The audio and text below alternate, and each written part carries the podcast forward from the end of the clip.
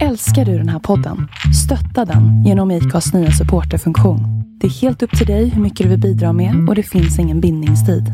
Klicka på länken i poddbeskrivningen för att visa din uppskattning och stötta podden. Hiring for your small business? If you're not looking for professionals on LinkedIn, you're looking in the wrong place. That's like looking for your car keys in a fish tank. LinkedIn helps you hire professionals you can't find anywhere else, even those who aren't actively searching for a new job but might be open to the perfect role. In a given month, over 70% of LinkedIn users don't even visit other leading job sites. So start looking in the right place. With LinkedIn, you can hire professionals like a professional. Post your free job on linkedin.com slash achieve today.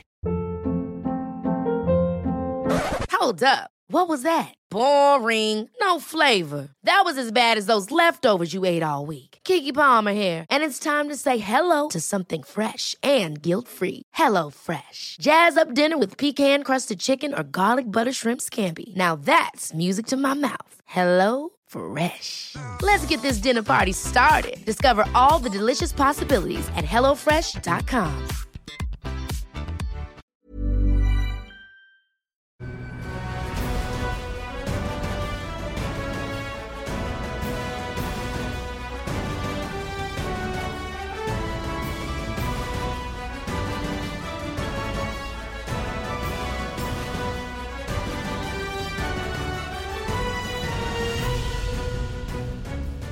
Då är det nystart och eh, omstart för eh, ännu en MotoGP-podd. Det känns som att det var ett tag sedan vi eh, hade det här läget Andreas. Hur är läget med dig? Ja men visst var det ett tag sedan, alldeles för länge sedan, men eh, ja, diverse sjukdomar och vi har ju ett helt fotbollslag tillsammans också i ungar som kan vara sjuka, så att eh, ja, då blir det så här. Och en vardag som slår in med, med allt vad det innebär. Men eh, delvis känns det som nyligen vi eh, satt och snackade i Malaysia. Det var lite kvar av säsongen och sen har finalen gått i Valencia och nu så närmar det sig jul till och med. Det är, ja, tiden går fort, det måste jag konstatera. Och vi skulle ju köra någon sån här sammandrag, vi gjorde ju jättebra förra året, vi hade inspel, det var bild i rutan och eh, ja, vi tänkte ju något liknande, men återigen, jag som är föräldraledig har inte riktigt tid till detta heller. Nej, och inte jag heller med ett jobb till. Inte i stunden i alla fall, så att eh, vi, får, vi får ta en... Eh, vi, får, vi får skjuta det lite grann på framtiden i alla fall, tänker jag. Ja. Eh, men när, eh, när nu dammet har lagt sig då efter säsongen, vad är det som eh, sitter kvar i huvudet på dig då? Nej, inte, ärligt talat så är det inte speciellt mycket. Jag, jag har redan lagt den här säsongen eh, bakom mig på något sätt. Jag ser fram emot ny säsong.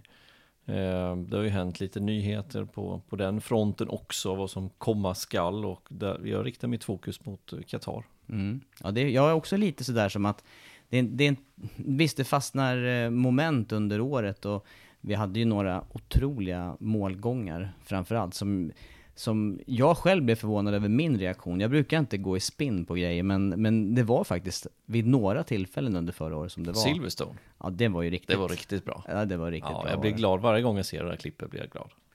Och jag, jag vet ju även att jag nästan började gråta när, när Dovi tog Marcus i sista sväng i Österrike. Det var också en sån där ja. Ja. fenomenal eh, upplevelse. Ja, ja det var det.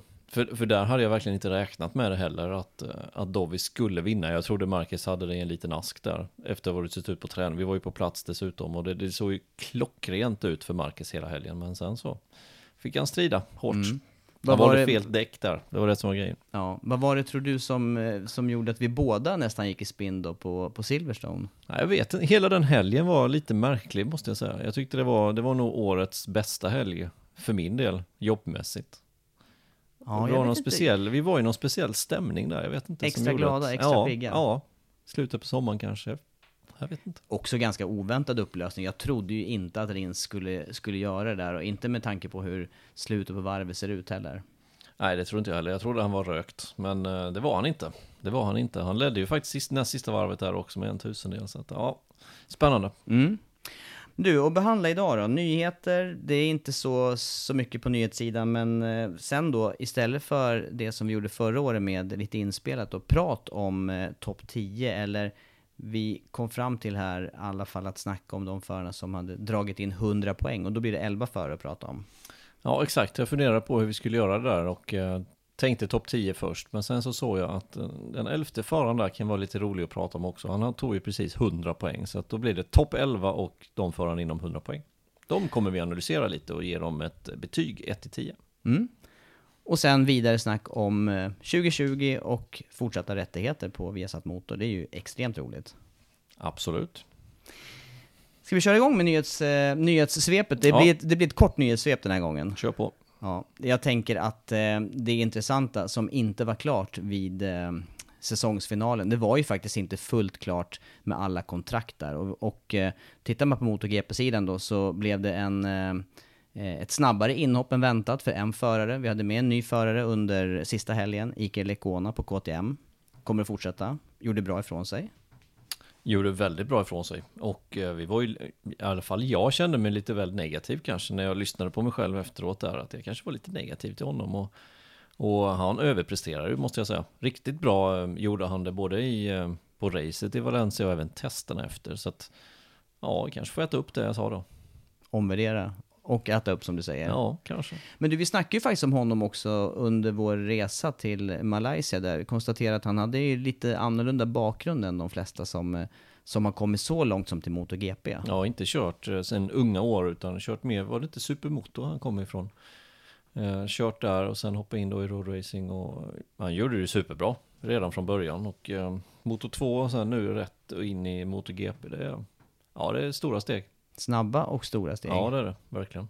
Men det är kul tycker jag att KTM fortsätter med den här satsningen på yngre förare och på förare som, eh, ja men man, man vågar, jag tycker man sticker ut hakan lite grann från KTMs sida och, och kontrakterar förare med lite mindre erfarenhet helt enkelt. Man kan ju tänka egentligen tvärtom när det är sånt, eh, sånt märke, men de, de väljer alltså inte att ta in Kallio som vi var inne på där. Det hade ju kanske varit en enkel lösning, men nej, utan det blir Lekona istället som tar KTM, sista KTM-styrningen då istället för Sarko blir det ju egentligen även fast det är olika team då. Ja, och eftersom du nämner Sarko så är det nästa förare då som hängt i luften och som verkligen haft en, ett turbulent år kan man ju minst sagt säga då med, med KTM och ja, sen, ja du får nästan dra lite grann här, höst, höstdelen på året för hans del. Ja, lämnade KTM och eh, först så, eller efter det så blev det, var det nästan färdigt att han skulle vara Yamahas testförare. Sen så blev det inte så, utan sen blev det Honda istället. Och då sades det att den styrningen var rökt. Eh, och sen körde han tre Honda-race, slutet på säsongen istället för Nakagami. Och sen var det väl ändå ytterst nära att han fick den här Repsol-styrningen bredvid Mark Marquez. Som nu gick till Alex Marquez istället och då blev han helt plötsligt utan styrning precis som var tanken från början egentligen Sarko. Och sen så dök det då upp en möjlighet och hur egentligen den möjligheten dök upp, det, det finns väl olika stories på, på det. Men, eh, men Avincia valde ju att, eh, att dumpa Abraham helt enkelt och eh, ta in, ja, det var ju egentligen klart i flera veckor innan det väl blev klart. Men sen blev det klart att Sarko då ska ta den styrningen. Märkliga turer ändå det här med, det, det kan inte varit särskilt roligt, det verkar inte ha varit särskilt roligt eh, läge för Abraham då plötsligt. Nej, nej det där var... Bli dumpad. Jag, jag, jag, det, utifrån så känns det där som att det där gick inte helt Nej. just till. Nej, nej, men det är ju så i den här branschen. Det, är, det brukar ju alla säga att eh, ett kontrakt är inte ens värt värdet på pappret det står på. Och det är väl, eh, det är väl sant till viss del.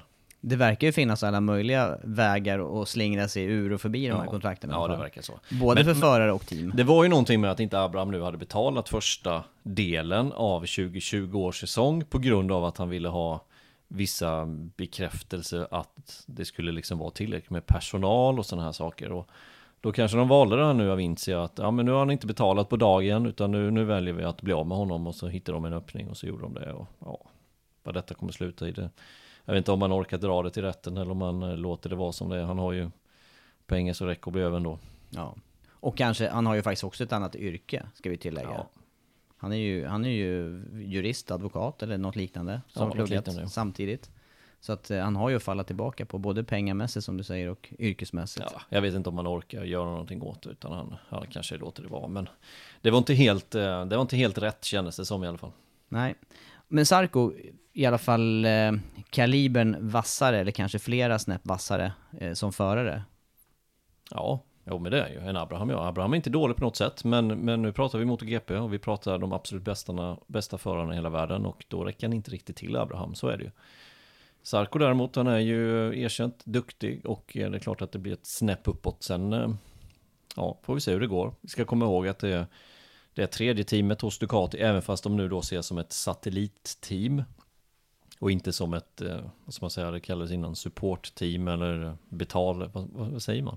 Nej, jag vet inte heller vad de har för, vad de har för uttryck engelska för just det här tredje teamet, men... men eh, Det blev ju, de fick ju mer stöd här nu i och med om det var det eller om det var inte var Sarko. Det var nog utan Sarkos egentligen, men att det skulle bli 19 hojar kommer de köra på nästa år och mer mer personal ifrån Ducati, direkt ingenjörer och chefsmekaniker och sådana saker. Ja men för det är det jag tycker vi ser på plats, att det är den skillnaden som är med, med Fabriksteam är ju skillnad till, eh, till nästa nivå, men sen ytterligare nivån då till där Avintia befinner sig, eller har befunnit sig, då är det ju just personalstyrkan där som är mindre. Och man ser ju även på utrustning runt omkring att det är ju mera, det, det har ju använts flera vändor. Ja, ja, jo men så är det ju. Ehm, det är ju, det är ju, tittar man rent krasst på det så är ju Avincia det sämsta teamet i MotoGP, så, så är det ju. Ehm, och ehm, en anledning till Abraham där ville ha lite mer bekräftelse på att det skulle vara bättre material, det var ju just det här att hans Öhlins-tekniker var inte på plats i boxen i Malaysia till exempel. Han var på plats, den här Öhlins-teknikern, men de hade väl inte betalat den här fakturan till Öhlins helt enkelt. Och då kunde inte den tekniken jobba med Abraham. Och eh, ja, förhoppningsvis så kan man ju städa undan sånt där nu då. Eh, när Sarko kommer så att personalen finns tillgänglig. Och som sagt, det ska ju komma personal direkt ifrån Ducati. Mm. Ja, intressant säsong där 2020 då. Och sen då tredje namnet som du redan har sagt här med Alex Marquez. Det var ju egentligen den, det var ju den stora, eh, det stora frågetecknet, vem som skulle tillsättas till Repsol Honda.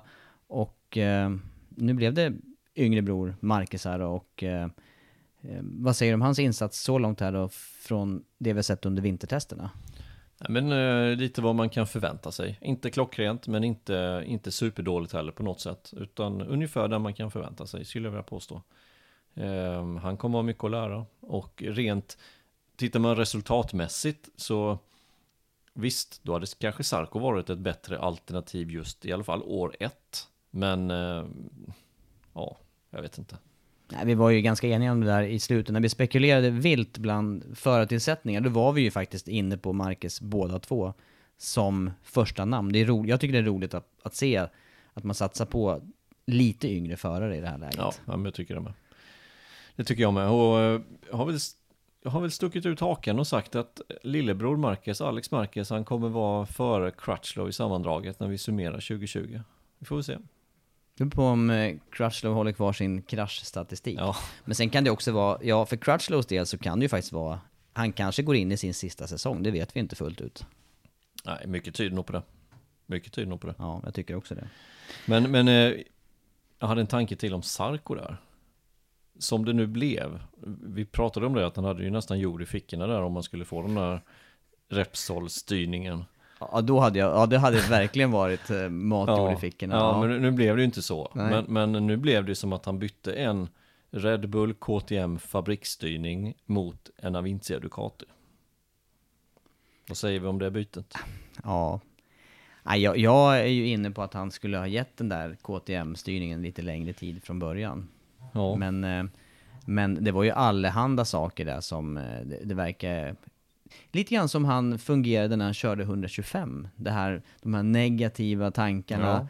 Och jag trodde i det läget när han åkte 125 så, så var jag inne på att han kommer aldrig bli en vinnare. Han gjorde ju, han gjorde ju så himla märkliga Kom, race kom där. du ihåg på Misano? Ja, det är jag exakt det- det är exakt det jag jag såg det på. här racet för, eh, det var bara någon, några månader sedan faktiskt. Jag, jag tittade här, jag kommer inte ihåg vilket år detta var men Var det inte då han vände sig Jo, om? jo han, vände, han ledde ut på start och mål, vände sig om och så blev han omkörd. Var det inte Paul Sparger? Och till och med, jag tror att det faktiskt var Paul. Kan det ha varit Paul Sparger? Nej, jag kommer inte ihåg vem man, vem man körde mot då, men det kanske var det. Ja, jag vet i katten om det inte var det, eller så var det någon annan. Det var, det var ju de här Aspar-cyklarna, en, en utav Aspar-cyklarna var det i alla fall. Ja, och så vänder han sig om. Men då åkte väl han eh, för va? Gjorde han inte det? Sarko då? Jo, Ja. gjorde han väl. ja. Och så ja. vände han sig om och sen blev han omkörd och så tappade han segern på det. Och det var ju inte, det var inte bara det misstaget han gjorde den säsongen heller. Tänk om man visste vilken säsong det var, det hade ju varit roligt att veta. Nej, men han... Ska jag, och- jag och ska det- googla. Ja, gör det. Du har ju möjligheten till det. Ja. Men eh, han... Eh, Jag är inne på att Sarko på något vis hamnade i sådana negativa spiraler och negativa tankar även under det här året och, och, lite väl snabbt. Och sen så var det ju några olyckliga grejer där när han uttalade sig om cyklar och, och uttalade sig om team och, och, folk som jobbar där. Det är inte, då blir det inte bra samarbete. Då, och då är det ju då är det stor risk att det bara står stilla. Ja, jo, visst är det så. Och nu kommer man ju få med, med eh, ducken här, kommer man ju få en mer stabil framände eh, än vad KTM troligtvis har. Eh, det är ju vad man kan, i alla fall om man tittar på cyklarna så ser det ut som att, alltså vi vet ju Ducatin är ju väldigt bra att bromsa med och bra känsla in i svängarna. Eh, och det kanske är vad han behöver för att, eh, för att kunna ja, dra nytta av fördelarna som finns. Han är ju den förare som har haft flest cyklar att testa på kort tid egentligen. Det är helt otroligt egentligen, hur många cyklar han har kört här nu på... Det är ju mindre än... Ja, han testade Ducati nu i februari, det är alltså på 15 månader, så har han kört Yamaha, KTM, Honda, Ducati. Ja. Och så var ju faktiskt eh, påtänkt för Suzuki också, men jag vet inte om det han blir någon testkörning med det, med fabriks-Suzuki. Så där. kanske det var att han testade den. Han var ju nära i alla fall att hamna på Suzukis, eh, i, i Suzukis adel också. Ja, det är sant. Ja, intressant karriär. Hoppas att han... Eh, jag hoppas att han gör bra ifrån sig, för det är ju bevisligen så att han kan vara en toppförare på rätt cykel. Och det ja. tyckte han visade på de här racen som var nu med LCR Honda ja, också. Kom snabbt jätte... in i körningen. Ja, det gjorde han. Han gjorde jättebra. Men, men eh, hur tror du Ducatin funkar då? För hans del? Han körde ju som bäst på Yamaha. Det har ju varit långt ifrån Ducati körstil och, Ducati, och Yamaha har ju inte riktigt varit samma. Nej. Nej, nej det har det inte. Um, nej, vi får se. Ja, det är lite öppet det här. Väldigt ja. öppet skulle jag säga. Ja, men det, det är ju ändå, det, visst, vi pratade om om, om um, det är bättre för hans del att köra Moto 2. Nu, nu fanns ju inga lediga styrningar kvar till slut, utan det var ju MotoGP som gällde, eller de köra MotoGP. Vi analyserade det i någon tidigare podd. Nu blev det MotoGP med då chans att alla, alla kontrakten går ju ut och det finns ju chans för hans del att kunna ta något steg vidare uppåt. Men det är rätt många som ska petas dit. Du tänker om det var, om det är nu mot eh, Pramac ja, eller mot eh, Ja men det är det, ju. det, det ja. Till att börja med så är det rabatt i, i, sitt eget team som man ska slå. Ja. Och sen har han ju Miller och Banjaya som sitter på 2020 års material. Och sen är det Petrucci då i Mm. Det är många framför ja. Det är många framför, det är fem förare där och, och liksom leverera mer. Och vi vet ju att Banjaya och Miller, de är ju på väg upp i fabriksteamet. Dovi känns som att rykten att han är på väg ut egentligen är ju starkare och starkare ju längre tid det går egentligen. Mm. Och Petrucci måste ju få upp sin, eh, sin resultat igen. Ja. Ja, ja. Du, hittar du säsongen eller vill du ja. att vi ska släppa det här? Nej men jag tror att det var Nico Tirol tror jag det var. Som uh, kör om honom målgången. Ut på, ja. ut på målrakan på Misano i alla fall. Ja, visst eh, kan det inte ha varit det? Jo, kan det ha varit. 2011. Mm. Så kan det vara. Ja, vi släpper nyhetsblocket tycker jag. Är du med på det? Ja. ja. Nästa punkt. Rankning utav topp 10, fast det blev inte topp 10. Det var alltså förare med 100 poäng eller mer och då är det 11 förare ifrån Marcus då, som vann mästerskapet till Paul Espargaro som eh, just körde in 100 poäng med sin KTM. Han slutade 11 i sammandraget. Ja, och vi ska ge dem alltså ett betyg 1 till 10. Säsongsbetyg. Och vi tänkte så här att vi tar varannan. Så jag börjar med 11 och sen tar du 10 och sen tar jag 9 och så fortsätter vi så. Så kör vi en liten diskussion om varje. Vad tror du om det? Mm, vi testar. Får har du, har du analyserat? Jag har nämligen inte... Jag, nu tittar jag på resultatlistan så jag har inte riktigt förberett mig. Nej, det är ungefär så. Det, det, det blir kanske ärligast att göra på det här viset. Jag tror det. Jag tror det. Överanalysera, det är sällan bra. Nej. Vi börjar med Paul Espargaro då. Och Paul Espargaro körde ihop 100 poäng, blev 11 i mästerskapet. Främsta KTM-förare. Han eh, får en... Han får en 8 av mig. Jag tycker han gjorde en stark säsong. Tittar man på övriga KTM-förare den här säsongen så har vi alltså Oliveira på 33. Vi har Sarko, om vi nu räknar hans Honda-poäng som han tog i slutet av säsongen, på 30. Det är 63. Sen har vi Syarin som tog 9, det är 72. Och sen har vi Kallio som tog 7, det är 79. Så de övriga fyra KTM-förarna tog 79 poäng. Paul Espargaro tog ensam 100 och då var vi lite snäll också för att Sarko tog ju några poäng också med Honda. Jag tycker han är värd en 8. Bra säsong av Paul Espargaro och visar att det är han som är nummer ett i teamet. Eller i märket helt enkelt. Nu har ju du tagit det här som jag kunde fylla på med. Nej, men jag Du behöver inte fylla nej, på. Nej, jag behöver inte fylla på så mycket där när det gäller Paul Espargaro. Det som, eh, det som eh, sticker ut med honom tycker jag, jag, jag rankar honom också högt poängmässigt och det är ju för att han alltid ger sitt max. Eh, det, det känns ju som att det är, eh, ibland är det lite med Guds försyn som det Kommer du ihåg släppet han hade på Valencia? Sista racet här nu, på någon träning. Sista Ja, just svängen. det, just det. Så kom han in i depån och var, jag tror det var Q1, tror jag det var i Valencia. Han var asförbannad för att elektroniken inte fungerade. Men sen hade han ju också lite otur får vi säga det här varv, när han skadade sig på, på Aragon. Det var ju, Mm. det var ju lite olycklig, eh, eh, en olycklig krasch. Men annars så, så klarar han sig undan rätt bra med tanke på hur brutalt han kör den där cykeln. Och det är ju kanske det som behövs också för, för KTMs del. Att eh, köra den på det sättet, han gör det och eh, Ja. klart Lite, vassare lite mer statistik bara på Paul Espargaro. Han har kört sex säsonger nu i MotoGP. Han har kört tre på Yamaha, tre på KTM. Eh, på Yamaha-tiden så tog han 136, 114 och 134 poäng. I år tog han alltså 100 poäng. De två tidigare säsongerna på KTM så har han tagit 51 och 55. Så han dubblar alltså poängskörden på en säsong. Ja, och återigen, det, det som hela tiden ligger i bakhuvudet där på mig, det är ju också att eh, racen blir jämnare och jämnare. Konkurrensen är ju faktiskt hårdare på det sättet. Det är svårare att göra de här resultaten, så att det är klart att han, eh, det är, klart att han eh, är värd en hög eh, siffra i betyg där. Mm. Ja, en åtta tycker jag han är värd. Mm. Ja, jag säger inget annat. Nu får du köra tian. Vem har vi så på tionde plats? Eh, det var Franco Morbidelli. Eh, han är eh, för mig, eh, ah, han, han hade lite otur i år. Han hamnade lite i skymundan utav eh, Fabio Quartararo.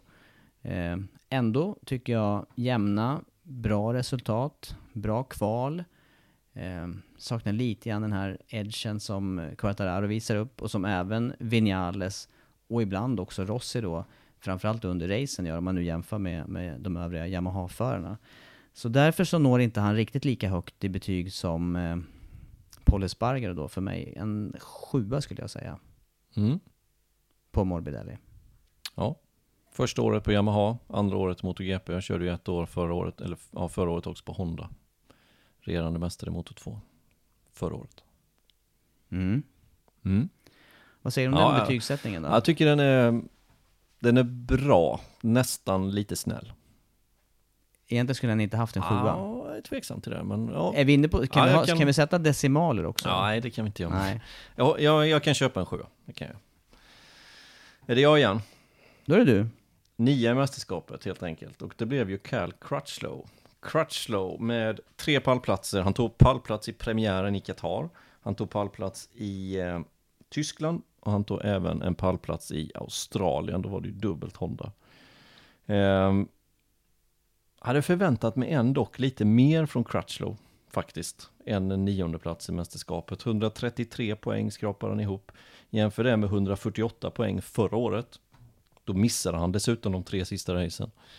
Eh, fortfarande lite för mycket misstag från Crutchlow. Så att, eh, ja, jag kan väl sträcka mig återigen då till en sjua där med då. Mm. Det var ungefär vad jag tänkte säga där också. Eh, man ska ju inte glömma bort den här skadan som han ådrog sig förra året där i Australien. Jag tror ju att den på något vis, vi vet ju att han har bitvis väldigt ont. Det verkar ju sällan vara problemfritt. Eh, och eh, om man nu ska väga in det i, i eh, hela resultatet här för året, då är han kanske, då är han kanske värd lite till. För jag tror inte att det är en enkel eh, skada att köra med. Men ja, jag Nej, men det är, ju, det är ju trots allt skadorna, det, jag håller med om det. Men eh, ja, resultatlistan ljuger sällan. Nej. Nej. Det var Crutchlow då. Ja, sju barn. Då är det eh, Jack Miller i så fall. Stämmer. Ja. Åtta. Eh, och då skulle jag vilja sätta en... Ja, det är helpoäng här vi är ute efter. Ja, jag, skulle vilja sätta en, jag skulle vilja sätta en nia på honom. Det var högt. Ja, visst är det det? Ja. Och då är- blir det, det här är ju lite svårt nu då, för nu börjar, när vi börjar nämna några namn här, så blir man lite så här relativ i, i tanken och tänker att ja men jämfört med den och jämfört med den och... Men det som sticker ut ändå för, för Millers del tycker jag, det, har ju att, det är ju att han har... eh, Det kanske är slutet på säsongen här framförallt som jag tänker på då. Att han har lyckats knyta ihop eh, en hel racehelg på ett annat sätt. Och han har eh, tagit det här extra klivet som jag inte var säker på att han skulle ta. Eh, och då handlar det lite grann om det här att hålla liv i däcken. Han, eh, han gör tillräckligt bra kval och bra starter och kanske lite färre misstag också än vad han har gjort tidigare. Eh, och sen att han inte sitter i ett fabriksteam då ännu, utan eh, han, eh, han gör det här, de här resultaten som han gör i ett satellitteam. ja. Ja, nia. Nia. Det är, det är ett högt betyg. Riktigt högt betyg måste jag säga. I min bok är jag nog, in- inte sett i hela säsongen så tror jag inte den är värd riktigt en nia i min bok. Men, eh, men i slutet av säsongen, absolut. Det kan jag hålla med om. Det kan jag hålla med om. Så Då kör är, vi, då är du egentligen på helsäsong där, mer åt åtta eller? ja, mer åt åtta. Mm, Ja. ja. ja, det låter, det, det låter också rimligt. Inte långt ifrån. Ska vi ta nästa nu då? Ja, Nu har vi legenden, doktorn. Valentino Rossi blev sjua i mästerskapet i år. Och eh, den här eh, poängskörden som han skrapar ihop, 174 poäng. Det är alltså hans sämsta siffra på Yamaha under hela karriären. Ehm, tittar vi på hans två Ducati-säsonger så skrapar han ihop 163 och 139. Nu var det alltså 174 poäng den här säsongen. Han öppnade starkt. Femma, två, två. Starkt race i USA. Höll på att vinna där när Marcus hade gått omkull. Han och Rins hade en duell. Rins vann den till slut, men eh, riktigt bra race ändå i, i USA för Rossi. Men sen efter det så tycker jag inte riktigt att han... Han har några fjärdeplatser, men han lever inte riktigt upp till de andra Yamaha-förarna. Eh, och... Eh, Rossi är ju på något sätt, man vill alltid att det ska gå bra för Rossi. Och man väntar alltid på att, jag gör det i alla fall, för att man vet det att när det väl stämmer för oss, ja men då kan han faktiskt vara med fortfarande och vinna race. Nu fick vi inte se det i år, utan det var, det var lite mellanmjölk tycker jag. Så han får inte bättre än en sexa av mig. Mm. Jag tänkte kanske att du skulle sätta ännu lägre där i, i förhållande då till, eh, till de andra Yamaha-förarna. Och eh, kan, ja, jag, jag vill inte heller sätta något speciellt, jag vill inte sätta högre i alla fall. Ehm, mycket Nej. det du har sagt här, jämfört med tidigare säsonger, jämfört med andra Yamaha-förare. Ehm, ja, han, han borde kunna prestera bättre över en säsong resultatmässigt än vad han har gjort i år. 100, vi tar det igen då, 174 poäng skrapar han ihop i år. Eh, om, vi går, om vi går tillbaka hela vägen till 2013, det var då han kom tillbaka till Yamaha ifrån hans Ducati-sejour. Då skrapade han ihop 237, efter det 295, 325, 249, 208, 198 förra året och 174. Eh, Nej, ingen, ingen bra säsong av Rossi. Nej, det här har man ju försökt analysera lite grann orsakerna till, men eh, vi behöver inte gå in på det nu när vi rankar förarna. Men, men just det här, eh, jag har också slagits av eh, svårigheten då att matcha både Quartararo och Morbidelli och, och framförallt också Vinales med en stark Ja, framförallt de två. Det har ju varit Morbidelli Rossi har ju mest varit ihop här i slutet. Men Ja. ska man titta på en, en, en, bara en sak som inte har riktigt har fungerat så är det tre nollor i mitten av säsongen på hans, kanske till och med favoritbanor. Mugello, Katalonien och, eh, och eh, Assen. Tre nollor. Kostsamt. Det Mm. hade lätt kunnat blivit, om det hade, om det hade varit hyfsad helg för honom så kanske han hade tagit 40-45 poäng på de tre helgerna. ja, absolut. Eh, och då har det sett annorlunda ut. Men eh, ja, sexa. Mm. Ja, jag är med på det och eh, jag hade, jag hade till och med accepterat eh, en lägre poäng där också. Faktiskt, i år. Nästa förare, sexa i mästerskapet. Ja. Danilo Petrucci. Mm. Och då blir det ju den här, eh, Det är ju nästan helt omvänd eh, säsong mot eh, Jack Miller, men ändå inte lika stark. Ah, jag vet inte vad, vi ska, vad jag ska säga om Petrucci. Ja, det är en förare som jag tycker är väldigt sympatisk och jag hoppas att han kan komma tillbaka till den fart och form och, och körning han visade på Mugello när han vann sitt enda race i år. Och, och det var ju egentligen, eh, det var ju egentligen där han pikade och sen vet jag inte vad han håller på med. Före var han, gjorde han jämna resultat, femma, sexa, eh, eller rätt många sexor vill jag minnas att han var, alltså sexa i mål. Och sen eh, i slutet av säsongen så har han ju inte riktigt tänkt med alls och återkommande varit slagen utav Jack Miller.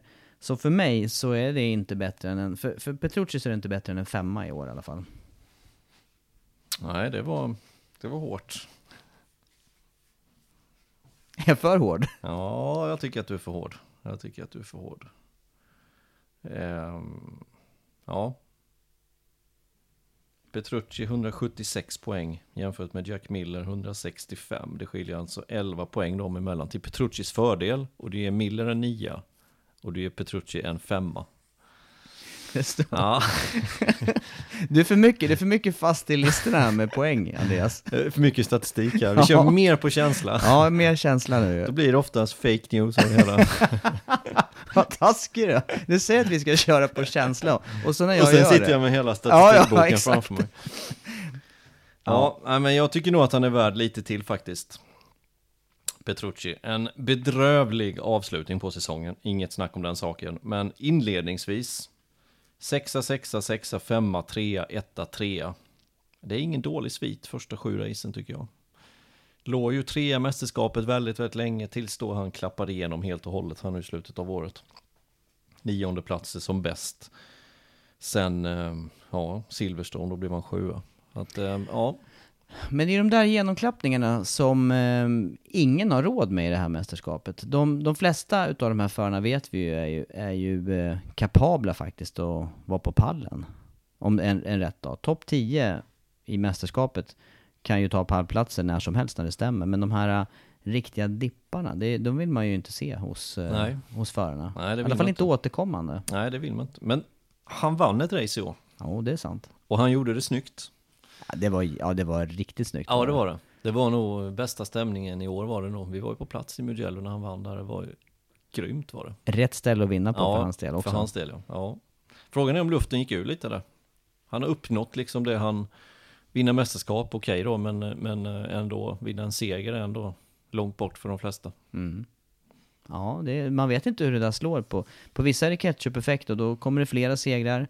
Men för honom så blev det någonting annat i alla fall. Ja, det blir det. Nej, jag tycker han är värd lite mer. En femma tycker jag är lågt satt. Jag hade gett han kanske en sjua faktiskt. Det var största skillnaden hittills. Ja, jag tror det. Jag tror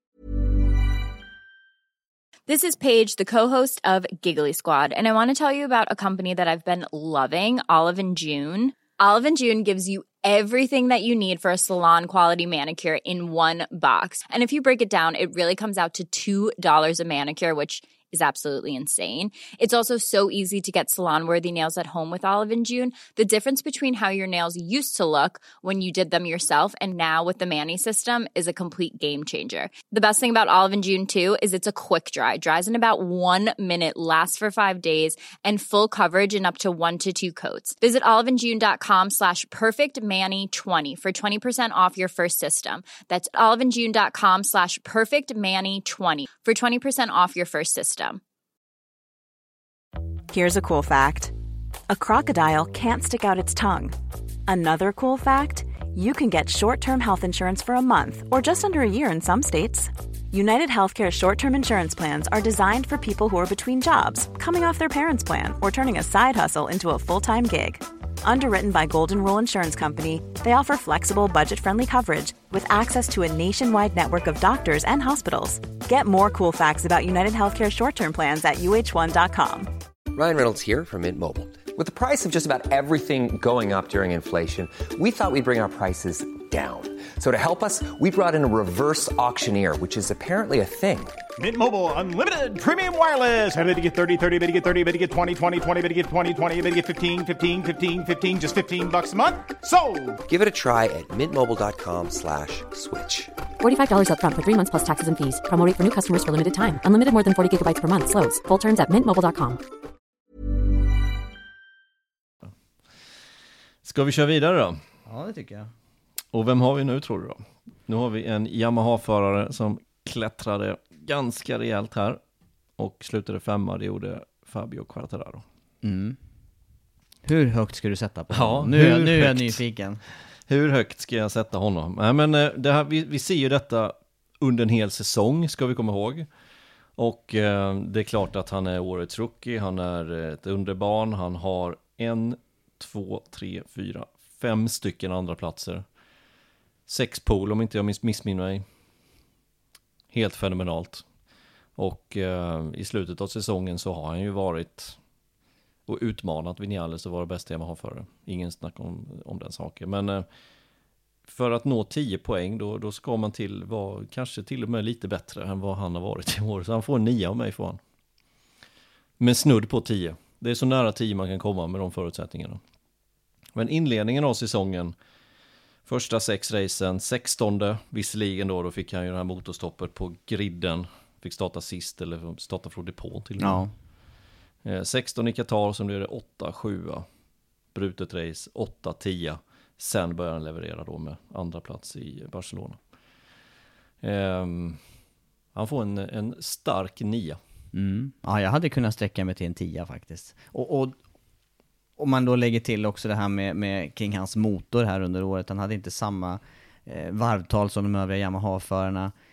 Helt ny rookie, alltså första säsongen i MotoGP och, och gör de här resultaten gång efter annan. Och, och de här eh, de här racen Thailand och eh, Misano då när han, han, han det är inte en spricka i körningen på hela racet. Tänk att ha Marcus i bakhjulet där under, under hel racedistans. Nu hade ju vi i för sig, vi hade ju en annan vy på det som skedde och i Thailand hade ju Marcus kunnat kört om tidigare. Ja. Eh, och han hade ju, eh, ja Misano vet jag inte riktigt hur, hur pass eh, säker Marcus kände sig där. Jag tror kanske att, eh, nej men just, just i Thailand då, eh, och sen vad var det mer jag tänkte på? Det här med, eh, sen vet jag inte riktigt hur eh, filosofin eller strategin väl var sen i Valencia.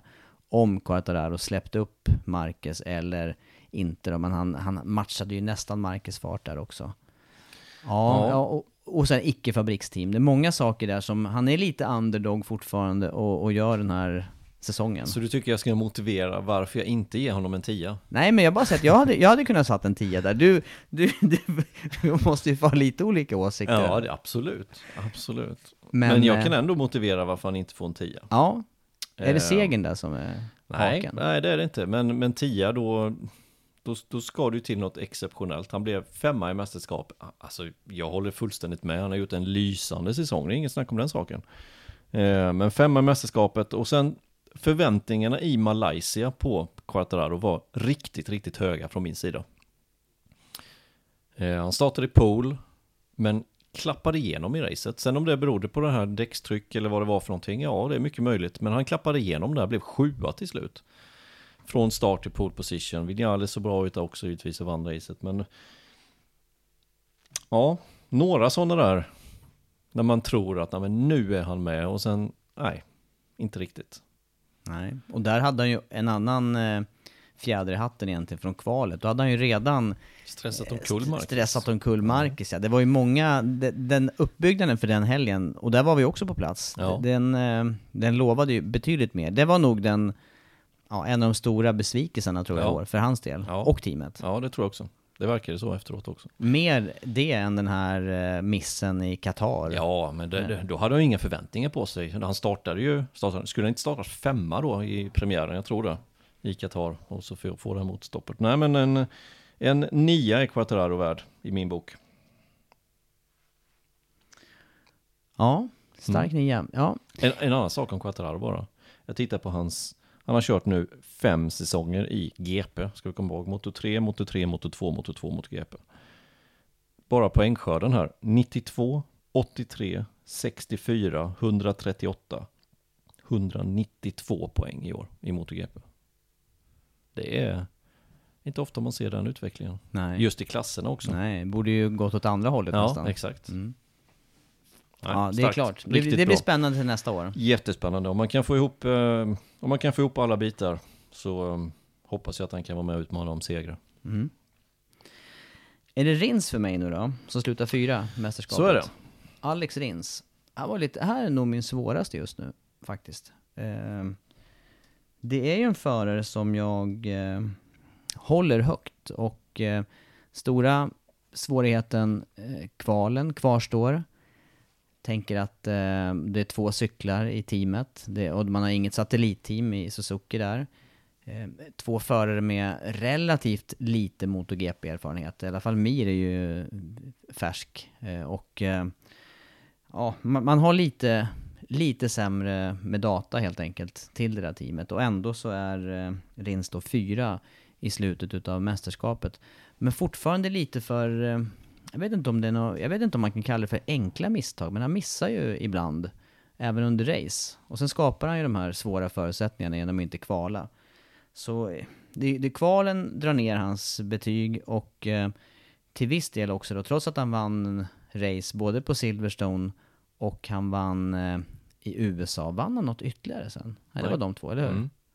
Två. Ehm, så det är ändå inte mer än en sjua för mig skulle jag säga. Sjua på Rins. Mm.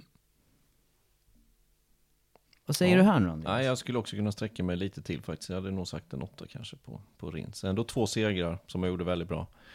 Eh, men sen som du säger, dåliga kval genomgående under hela säsongen och sen eh, och sen även här i slutet av säsongen femteplatser som bäst sista 6-7 racen. Sen segern. Och också misstag som du säger, han gjorde ett misstag på assen i ledning, kraschade han. Han gjorde ett eh, ganska enkelt misstag också nerför vattenfallet, Sachsenring. Från andra plats. Där, där gav han ju bort kanske 40 poäng. Bara i de eh, incidenterna.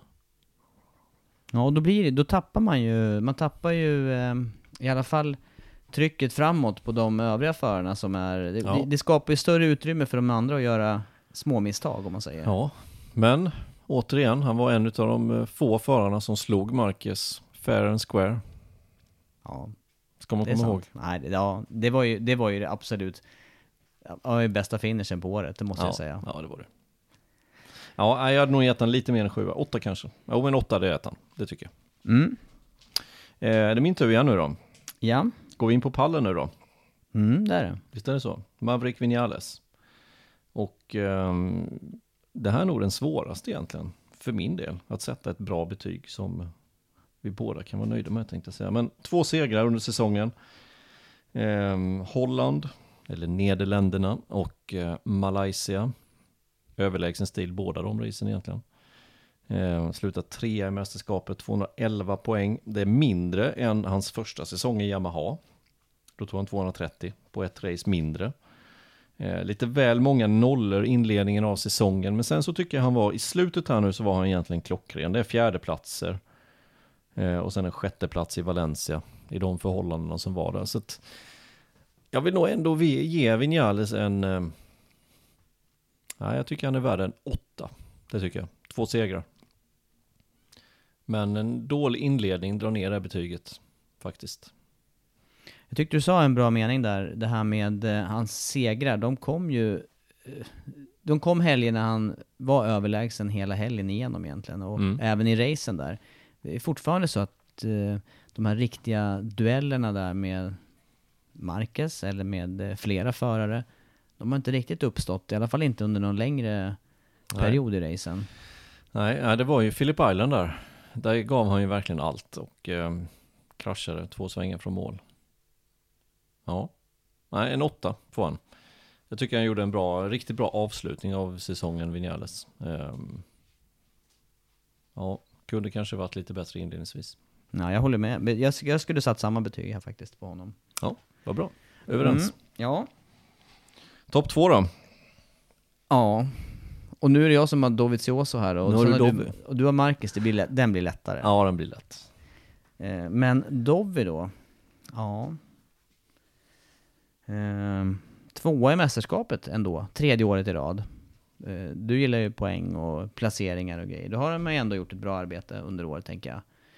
Sen om det sitter i eh, honom eller om det sitter i cykeln. Men eh, Ducati generellt har ju inte utmanat Marcus på samma vis som de två säsongerna innan tycker jag.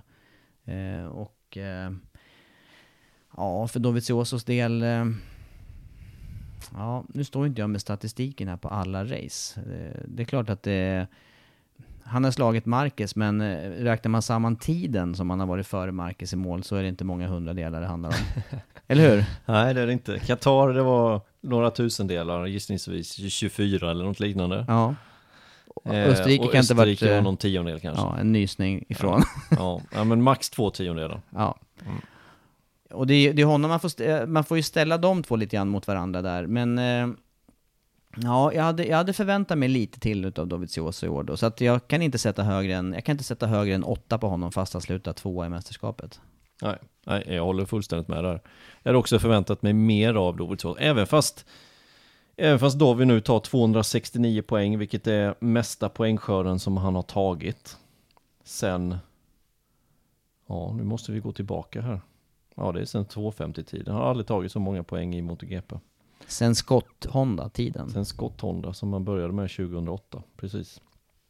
Han blev faktiskt trea mästerskapet i eh, MotoGP 2011. Det är nästan att man har glömt det. Men det blev han. Och då var det ju Stoner som vann och borde varit Lorenzo som blev tvåa. Och så blev då Dovizioso tre. Kan det ha varit så? Eller så var det Mm. Han har varit länge med i toppen, det får man ju säga. Ja, det var han. Men eh, tvåa mästerskapet, tredje, tredje året i rad och eh, många pallplatser ändå. Men eh, ja, li, jag är lite besviken ändå. Du, du var i alla fall enig där med Ja, betygssättningen jag, då. jag är enig. Jag hade också väntat mig lite, lite till faktiskt från Dovi. Även fast han gör en bra säsong, men det räcker inte. Men sen har han lite oflyt också måste vi komma ihåg. Barcelona var inte hans fel. Och det var egentligen därifrån som jag tror det skiljer 9 poäng kan jag ut eller något liknande. 9-11 poäng, någonting sånt där upp till Marquez. Där hade han kunnat fortsätta att sätta press på Marcus Han hade ett ju tag det. till. Och, och det var ju det, det har vi pratat om under säsongen att, att slå Marquez, det handlar inte kanske om att vara hela tiden före, men det handlar om att stressa Marquez till misstag. Och då kan man inte ha en, ett poänggap upp på 30-40 poäng, utan då måste man ligga där 11 poäng, 15 poäng, 7 poäng, 6 poäng. Inom ett race alla Ja, exakt. För Och vet gärna man- inom ett halvt. Ja, för då vet Marcus att då måste han pusha det lilla extra och då kan han göra misstag. Det är på det sättet som det har känts att någon annan ska kunna vinna mästerskapet på.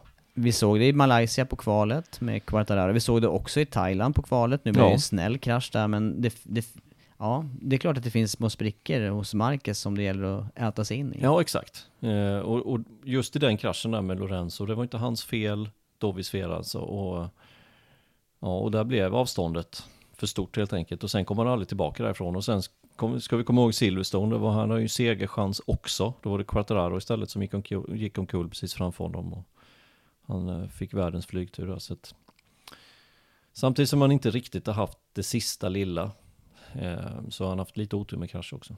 Som kanske har dratt ner hans som man säger, motivation att kunna prestera på den nivån för att slå Marcus också. Men ja, jag tänker. Ja, ja, för att eh, ja, han kanske har sett att vägen fram har varit nästan, o, det har varit nästan ointagligt. Snöret har gått liksom. Ja, ja. Och, och sen så vet han att ja, jag har två silvermedaljer och ja, det är inte så noga med att ta en till. Nej. Nu blev det så. Ja, jag är enig. Åtta. ja. Nu är det du som eh, står kvar med Marcus här. Nu va? avslutar jag då. Mm, Mark. Marquez. Och ehm, jag har inte ens tagit upp statistiken ärligt talat. Jag vet att han tog 420 poäng och eh, i min bok eh, så kan man inte få ett annat betyg än en 10 för den säsongen som Marcus har gjort. Det går inte att göra en, en bättre säsong. Det går inte. Nej, jag är absolut, absolut enig på det. Och eh, Etta, tvåa rakt igenom. Hur många segrar blev det till slut? Blev det 12 segrar? jag kommer inte ens ihåg. Jag tror det. Ja, du måste jag googla bara för det. Ja. Men just det här som du säger, eh, och det är kanske det som är mest fascinerande, det är ju hur många pass vi ser förarna på banan under en helg bara. Och, och sen så sträcker det sig över en säsong, mars till november. Och att eh, återkommande, eller hela tiden, göra det här lilla extra då så att man slår alla andra i det här jämna mästerskapet. I Mm. princip så gör han ju det Ja, ja. jämt. 12 segrar, sex andra platser och ett brutet race. Det är, ehm, jag tror inte vi kommer få se någon på, ja, under livstid tänkte jag säga, som presterar bättre under en säsong i MotoGP. Nej, vi ska ju också komma ihåg att det är motorcyklar det handlar om. Det är ju så små marginaler. Även för Marcus så är det ju små marginaler. Och dessutom så kraschar han ju från ledning i USA. Klant, klantgrej, litet fel på hojen, Någonting. kombination. Ja. Men det var ju ändå en sån där liten eh, pillefjuttvurpa. Ja, ja, det var ju ungefär som den här man flyttar motorcykeln utanför garaget. Ja. Det var ju den stilen. Ja, ja, nej men det var det ju. Ja. Ehm, nej, en, eh, en stark tia. Det, det, det går inte helt enkelt att göra en bättre säsong än vad Marcus gjort. Nej, jag kan inte säga annat här. Ja, Det var det är, det är en tia. En nära på tia och det känns rimligt också att det var Quartararo, tycker jag. Mm.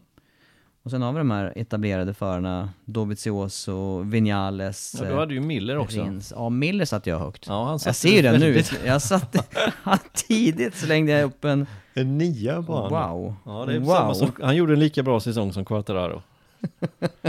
ah, ah.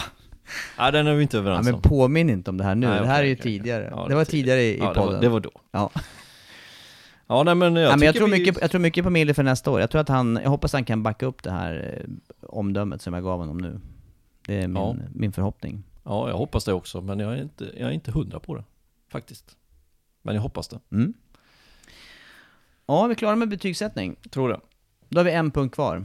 Och såklart, är det någon som inte håller med oss, då får man gärna höra av sig. MotoGPpodden.se finns kontaktformulär. Hör av er, tar vi det i nästa podd. Förklarar vi oss. Det blir jättebra. Då har vi mer att prata om. Du, eh, vad säger du här Andreas? Eh, MotoGP fortsätter hos eh, Viasat Motor. Jätteroligt tycker jag. Ja, och jag har signat ett nytt kontrakt, så ni kommer få dras med mig ytterligare några säsonger. Ja, jag får, jag får ju säga detsamma då, fast Ja. jag inte riktigt har... Jag har inte varit där med bläcket ännu, men jag hoppas ju att jag kan få möjlighet att göra det. Om jag bara kan komma loss från alla mina Från aktiviteter. dina andra saker. Ja, Ja, nej men eh, jätteroligt. Nu har jag varit där i tre år och det ska bli eh, väldigt kul och eh, få fortsatt förtroende. Och större bevakning. Vi kommer vara på fler race än någonsin nästa säsong. Ska bli jätteroligt. Mer intervjuer med förare. Och andra.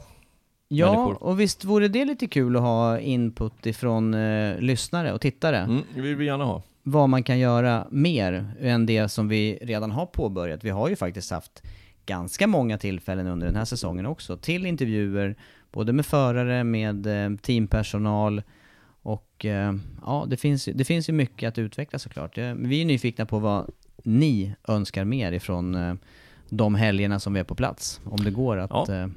om det går att genomföra så, så gör vi gärna det. Vi vill ha, vi vill ha input helt enkelt. Vi vill ha tankar, idéer, önskemål, vad vi kan göra. Även eh, vad vi kan göra när vi då inte är på plats. Det, ibland är vi ju inte det, utan ibland får vi ju lov att sända hemifrån. Mm. Men eh, om det är någon som har någon ny eh, cool infallsvinkel som, som är bra. Eh, någon eh, person vi ska intervjua till exempel, eller göra ett reportage om. Eh, den här personen dock måste ju vara någon intressant person. Det kan inte vara någon i bakgrunden heller, utan det måste ju vara någon som vi kan få igenom våra tankar hos, hos våra producenter. Det är något som jag tyckte var roligt att följa i år, i all- i alla fall att man får en helt ny eh, vinkel på en helg. Det är de här eh, GoPro-kamerorna som sitter på lite vem som helst runt banan. Det har ju varit allt ifrån banpersonal till mekaniker till... Ja, ja det tycker jag är bra. Bra Ja, vinkel. ja, bra, spännande grej. Faktiskt. Nej men eh, mejla gärna in de eh, funderingarna. Eh, och även med podden, vad vill, ni, vad vill ni lyssna på här? I våran eh, podcast. Som vi kommer fortsätta med nästa år. Självklart.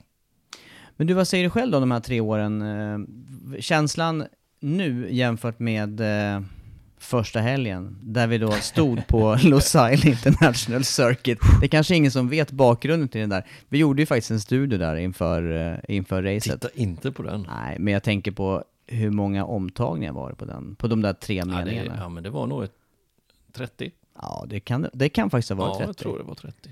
Och det var, jag ska säga så här, jag ska inte slå mig för bröstet själv och säga att jag var helt felfri på det heller, men eh, det var, det var inte Det helt var lätt. någon annan som var lite sämre. Det var inte helt lätt att göra, Nej. första. Nej, det var det inte. Men eh, nej, det var inte så lätt för mig heller. eh, och komma in det där. Eh, Jag träffade dig på måndagen, veckan vi åkte till Qatar för första gången. Vi hade ju aldrig mötts, vi hade Nej. aldrig hälsat på varandra. Nej, det hade vi inte. Nej. Vi träffades måndagen, tisdag hade vi möte, onsdag åkte vi till Qatar. Och då var det första racet. Så att, eh, det, var, det var hektiskt inledningen av, eh, av det här jobbet. Men sen, nej, jag tycker vi har kommit in i det bra. Betygssättning då? Vill du sätta betyg nej, på dig det själv? vill jag inte göra. Det Varken på annan- första, nej, andra någon eller annan- tredje året? Nej, men eh, första året fyra kanske. Andra året fem. Du är ganska hård mot dig Ja, själv. i här. år tycker jag ändå att jag har tagit ett större kliv. Så idag, jag hoppar nog över en sexa där och tar en sjua då i år. Jag tycker ändå du är ganska hård mot dig själv. Ja, Då har du då har du mycket kvar att ge. jag tror det. Det känns så. Du får vara hemlig med vad du vill ge ytterligare.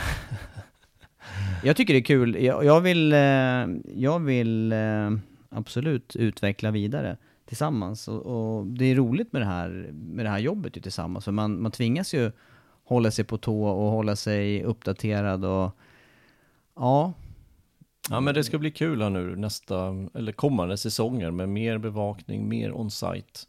Ehm, för man känner ju det att det blir en helt annan stämning. Det, det kanske inte är så, så mycket mer lättjobbat när vi är på plats, utan snarare tvärtom.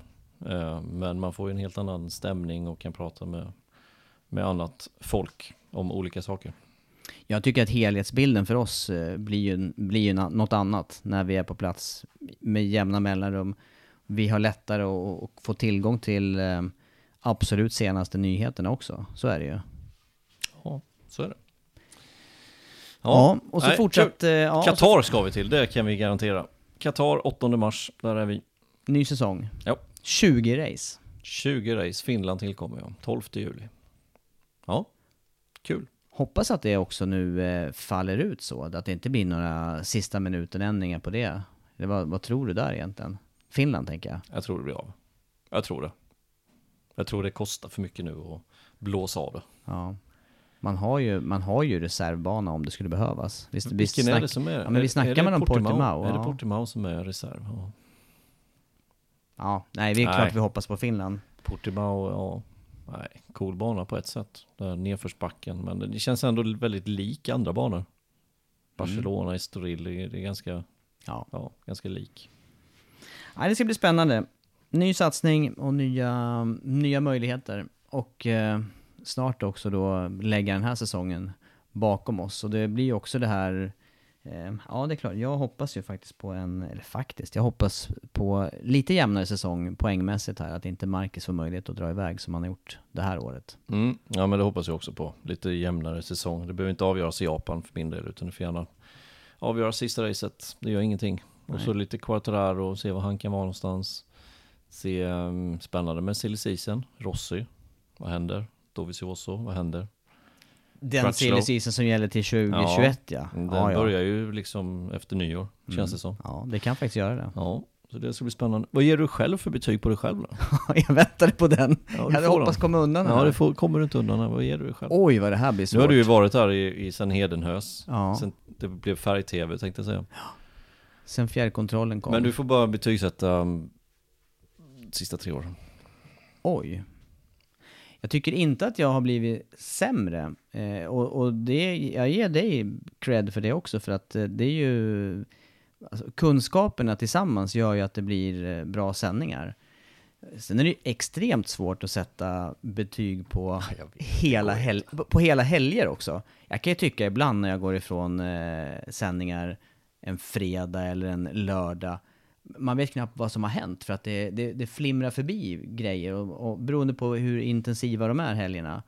Men just på racen där så är där, där ger jag dig och mig ganska högt betyg. Jag skulle säga, ja, jag skulle säga genomgående nia skulle jag säga. Oj, är det höga betyg från den här sidan bordet idag, det hör jag.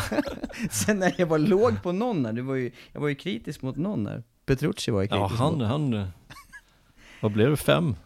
Ja men vi, vi är ju båda läsande mellan eh, racehelgerna. Och vi, eh, med, men jag, jag, jag vill motivera det här med att vi är mer på plats.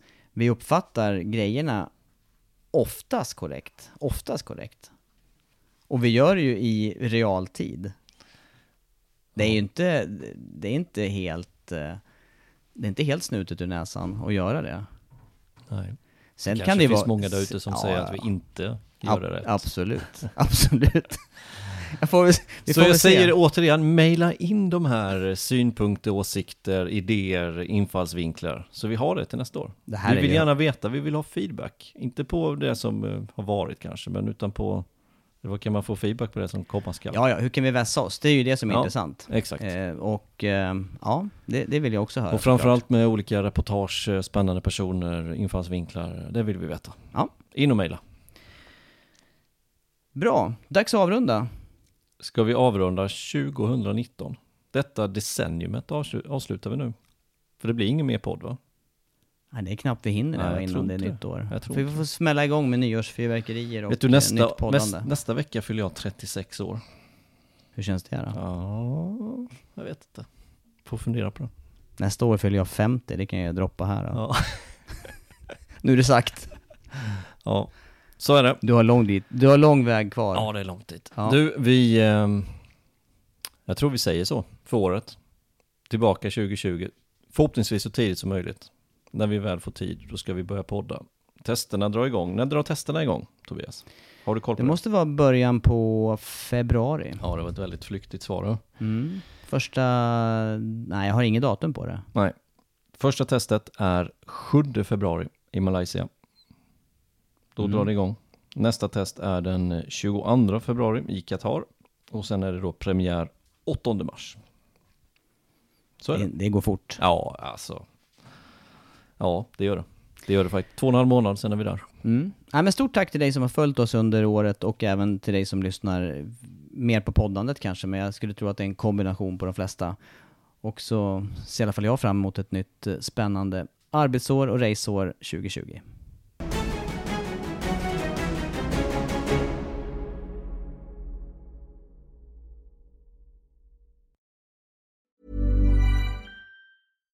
Hi, I'm Daniel, founder of Pretty Litter. Cats and cat owners deserve better than any old fashioned litter. That's why I teamed up with scientists and veterinarians to create Pretty Litter. Its innovative crystal formula has superior odor control and weighs up to 80% less than clay litter. Pretty Litter even monitors health by changing colors to help detect early signs of potential illness. It's the world's smartest kitty litter. Go to prettylitter.com and use code ACAST for 20% off your first order and a free cat toy. Terms and conditions apply. See site for details. Even when we're on a budget, we still deserve nice things. Quince is a place to scoop up stunning high-end goods for 50 to 80% less than similar brands. They have buttery soft cashmere sweaters starting at $50, luxurious Italian leather bags, and so much more. Plus, Quince only works with factories that use safe, ethical, and responsible manufacturing. Get the high-end goods you'll love without the high price tag with Quince. Go to quince.com slash style for free shipping and 365-day returns.